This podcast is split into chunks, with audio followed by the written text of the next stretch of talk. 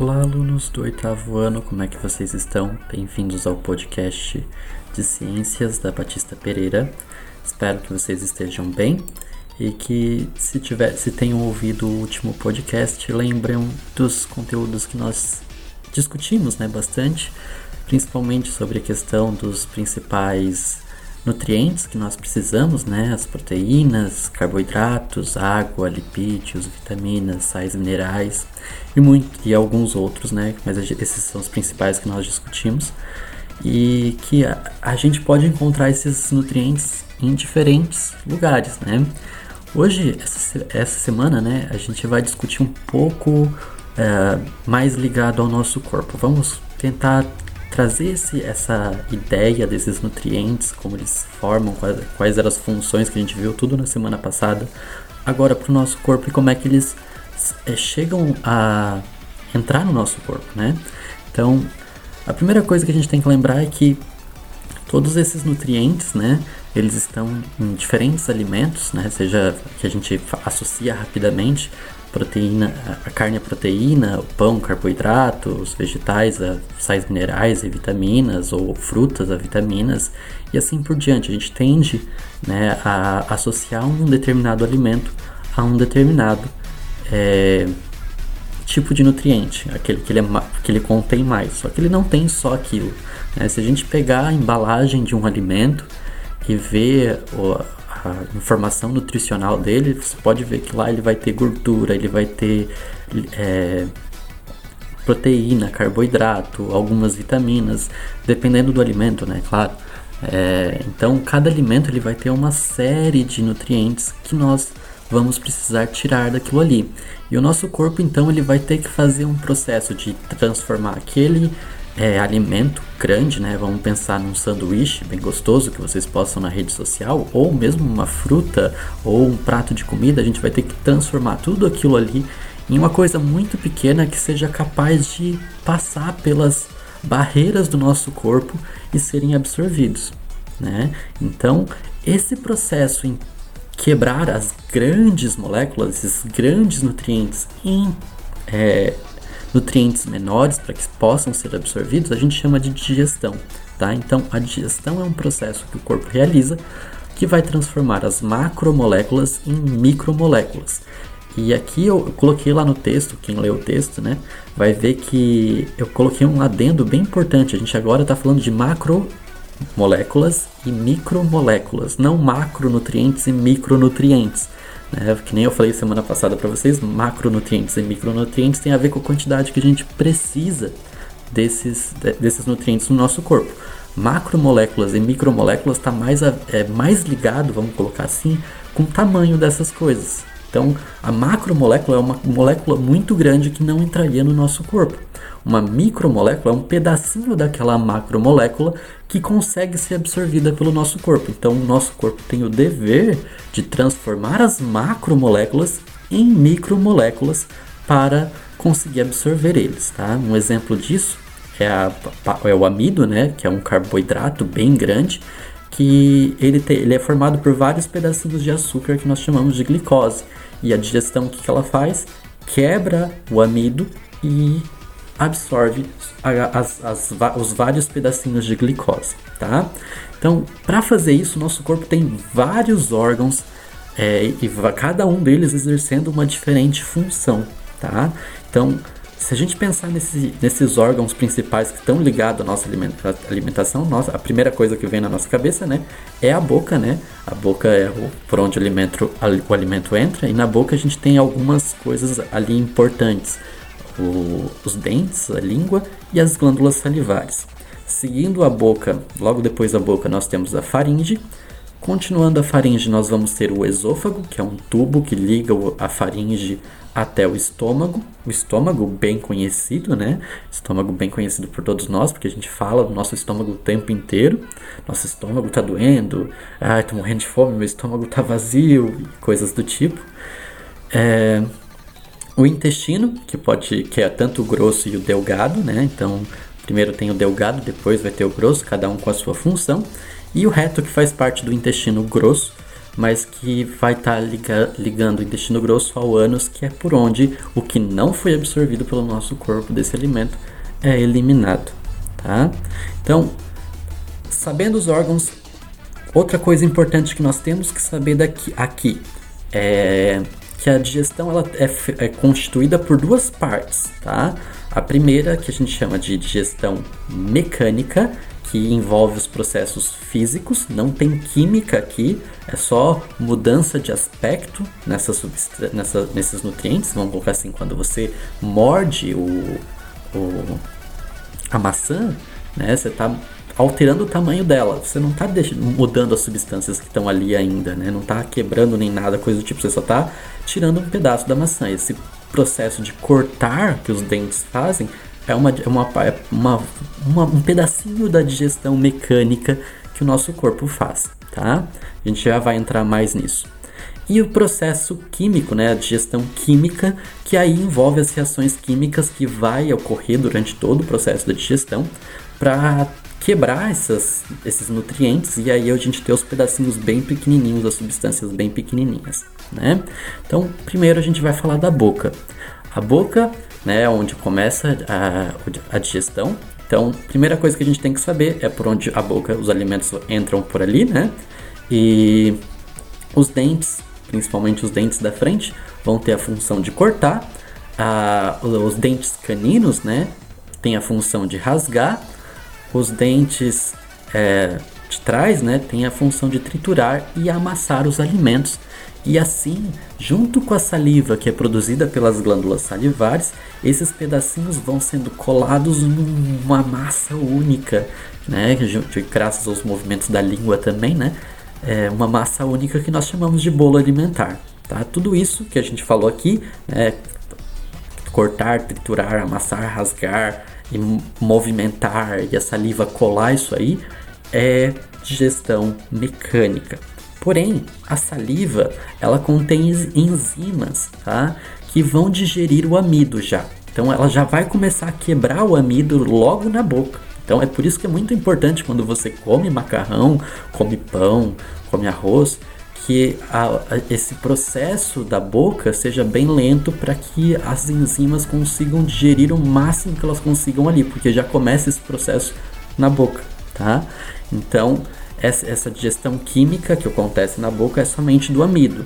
O resto da digestão que acontece na boca é digestão mecânica. Depois nós temos a faringe, que é um órgão com, compartilhado pelo sistema respiratório e o sistema é, digestório, né? Então, é, é tanto um caminho para o alimento quanto um caminho para o ar. É, vocês já devem ter é, experienciado isso, né? De que quando você está engolindo alguma coisa e a, por acidente você acaba respirando ao mesmo tempo, ao mesmo tempo, né? Você acaba entrando um alimento no sistema respiratório, você começa a tossir, né? Então Ali na, na faringe, né, nós temos a epiglote que faz esse processo de separar. Se você tentar fazer os dois a mesma coisa, pode entrar ao mesmo tempo, né? Pode entrar alimento onde não deve. No sistema, o sistema respiratório tem que ser um lugar muito limpo e aí ele tenta expelir com uma maior, é, com maior força do seu corpo, né? Porque a tosse, soluço, coisas do tipo, né? Todas essas respostas vão acontecer para tirar esse alimento de lá, né? Então a faringe tem, é, é, é, ela tem essa capacidade de direcionar, mas se por um acaso acontecer, o sistema respiratório tem a sua forma de defesa, que a gente vai ver quando a gente vê o sistema respiratório, tá? Depois o alimento segue pro, pelo esôfago. O esôfago é um tubo muscular, é músculo. Se é músculo, tem movimento, tá? É importante lembrar disso. O músculo está sempre ligado ao movimento. E ali no esôfago ele tem um movimento bem característico que é o movimento chamado movimento peristáltico, que é como se fosse um apertar. Então o bolo alimentar ele cai ali, né? E o esôfago aperta esse bolo para ele continuar seguindo o caminho. Então ele aperta, aí o bolo escorrega para baixo e ele vai apertando até o bolo alimentar chegar no estômago, que é onde vai ter a principal, a, a principal parte da, digestão química, né? Porque a gente sabe que nosso, nosso estômago, né? Ele tem o, o, o suco gástrico, o principal constituinte dele é o ácido clorídrico, que vai começar a mudar a composição desse bolo alimentar. E principalmente aqui, tá? A gente vai fazer a digestão química das proteínas, tá? Uma enzima que tem ali, a pepsina, vai quebrar a proteína e liberar essa proteína para ser absorvida mais para frente, tá? Então, a composição do bolo alimentar vai começar a se dissolver, vai começar a ficar mais líquida e tudo mais, né? E, e isso, né, vai formar uma, um, uma nova massa. Como é uma massa um pouco diferente do bolo alimentar, essa massa nós chamamos de quimo, tá? É, outra coisa importante aqui que eu não coloquei no texto, mas a nível de curiosidade, assim, porque os alunos normalmente têm, né? Ai, professor, se eu quero comer muito, eu tenho que comer rápido ou devagar. Aí tá a questão do, do estômago estar cheio ou não, porque o, essa, essa questão de saciamento, né? Estou cheio, não consigo mais comer, é porque o estômago está cheio. O estômago ele tem um esfíncter, uma parte muscular bem na saída dele, que vai ligar para o intestino, tá? Que ele libera as coisas muito devagar. Tá? Então ele vai liberar. Então ali costuma ficar bastante coisa por bastante tempo. Então se você come, quando você vai comendo, o estômago vai enchendo e até você se saciar. Se você está comendo devagar, essa resposta vai para o cérebro, o cérebro vai interpretar isso e você vai seguir sua vida, vai estar tá saciado e ir embora. Agora, se você comer rápido, o estômago vai demorar para enviar essa informação para o cérebro, enquanto você está colocando um monte de coisa lá dentro, aí você come mais, tá? O estômago ele fica mais estufado, você sente aquele, aquela dor às vezes, né, do estômago cheio, né? Porque você colocou mais do que deveria ali, tá? Isso é bastante é, comum, tá?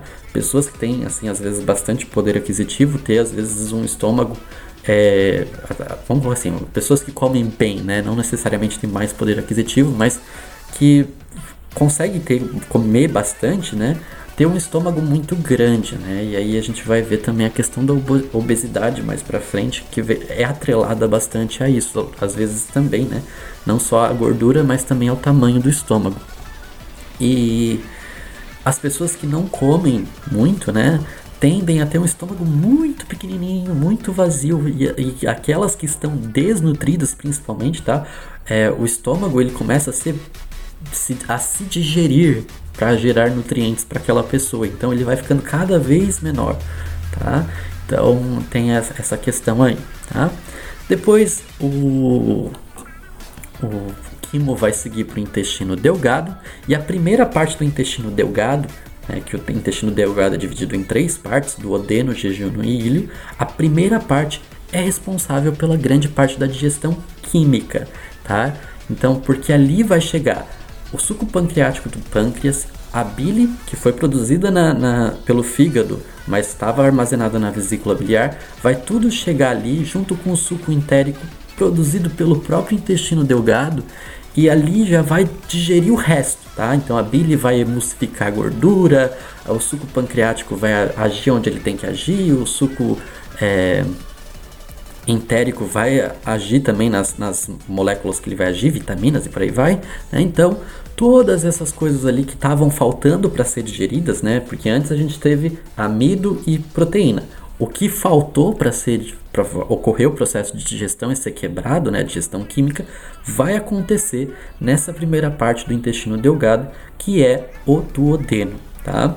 E o resto das, da, do intestino delgado, ele tem a função de absorver tanto o jejum quanto o ilho.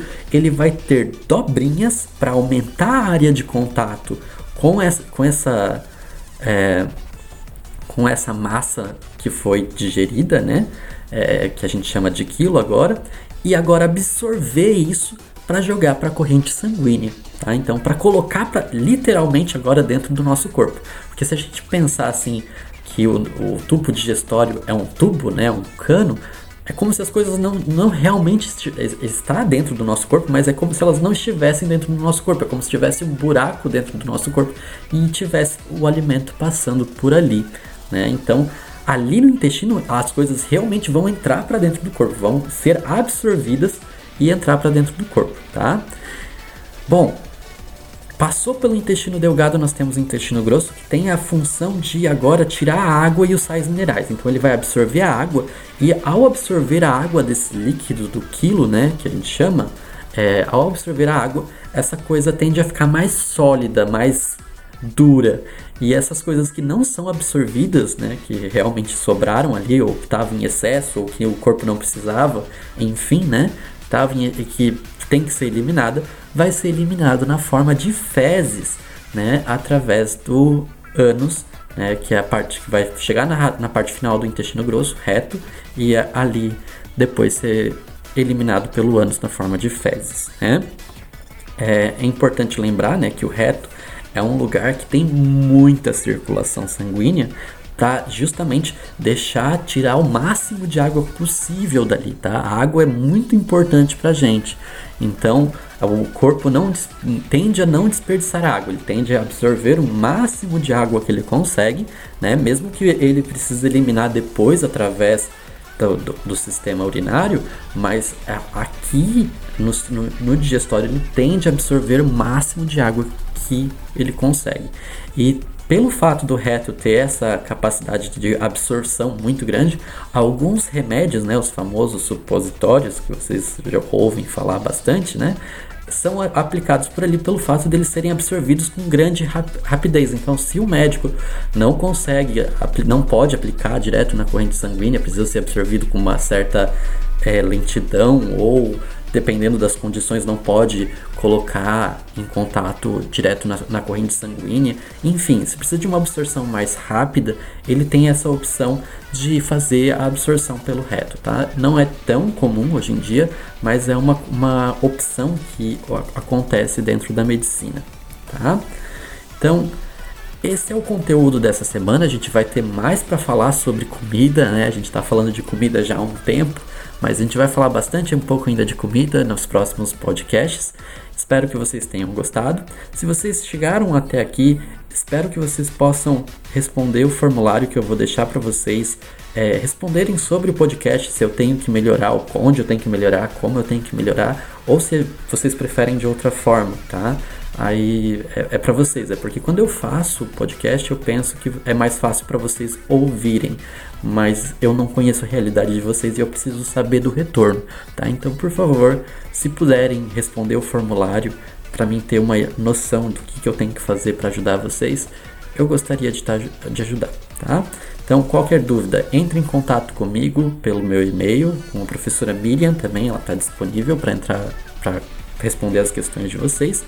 E espero que esteja tudo bem. Aqui é o professor Pedro, fechando o podcast dessa semana e espero que vocês continuem bem, é, se cuidando contra a onda de Covid que ainda a gente enfrenta, tá bom? Até mais e até a próxima.